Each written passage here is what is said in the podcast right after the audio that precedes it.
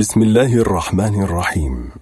شبكة المنير وبالتعاون مع منار المغتربين يقدمون لكم سلسلة وسراجا منيرا عنوان هذه الحلقة الحجاب جمال وجلال.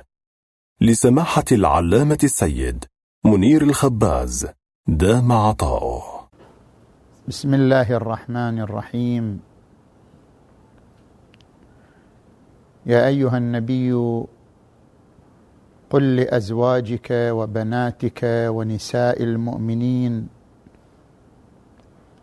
يدنين عليهن من جلابيبهن.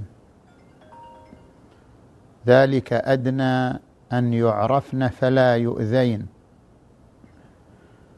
وقال تبارك وتعالى وقل للمؤمنات يغضضن من أبصارهن ويحفظن فروجهن ولا يبدين زينتهن إلا ما ظهر منها وليضربن بخمرهن على جيوبهن. الحجاب هو جمال وجلال. الحجاب ليس ثقافة عربية أو ثقافة شرقية. الحجاب فريضة سماوية كفريضة الصلاة والصوم والحج. الحجاب نطق به القرآن الكريم كما قرأنا الآيات المباركات. لكن الحجاب لم يفرض على المرأة لتقييد حريتها ولم يفرض على المرأة لحجب جمالها وحسنها وإنما الحجاب فرض لكي يشكل رمزا لمبدأين وقيمتين من القيم الأخلاقية العظيمة. الأولى أن الحجاب رمز لصيانة الجمال جمال المرأة لكي يصبح جمالا عزيزا يحتاج إلى صيانة. الجمال المبذول لكل أحد الجمال الذي يمتهنه الرجل المريض. الجمال الذي يعتبره الرجل المريض سلعة رخيصة يصل إليها متى أراد. هذا الجمال لا يحمل في طياته العزة والكرامة. أما الجمال الذي يصان من قبل الشريعة الجمال الذي تقوم المرأة بصيانته ووضع حدود له. ذلك الجمال.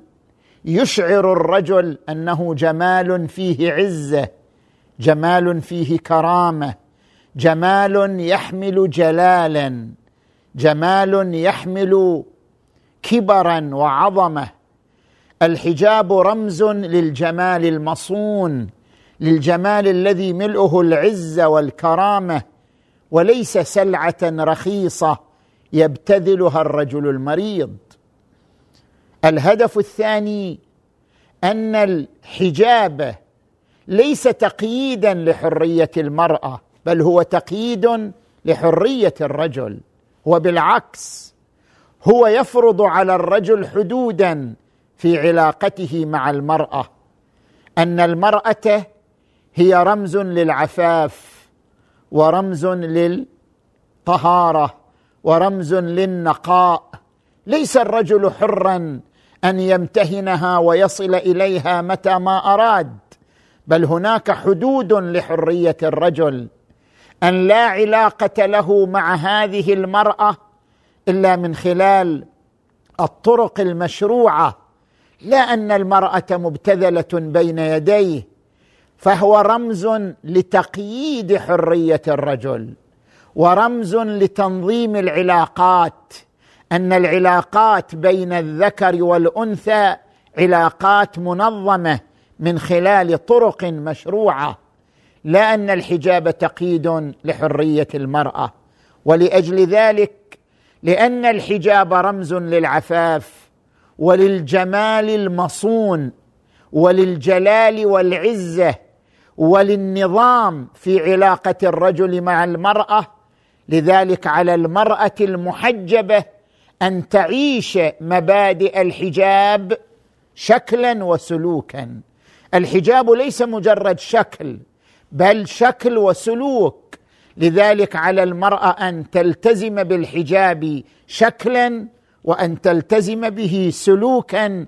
فلا تجعل نفسها من خلال وظيفة أو من خلال سوق أو من خلال أي موقع. أن تكون سلعة رخيصة مبتذلة للرجل المريض بل أن تعيش العزة والكرامة والحجاب شكلا ومضمونا وسلوكا. والحمد لله رب العالمين.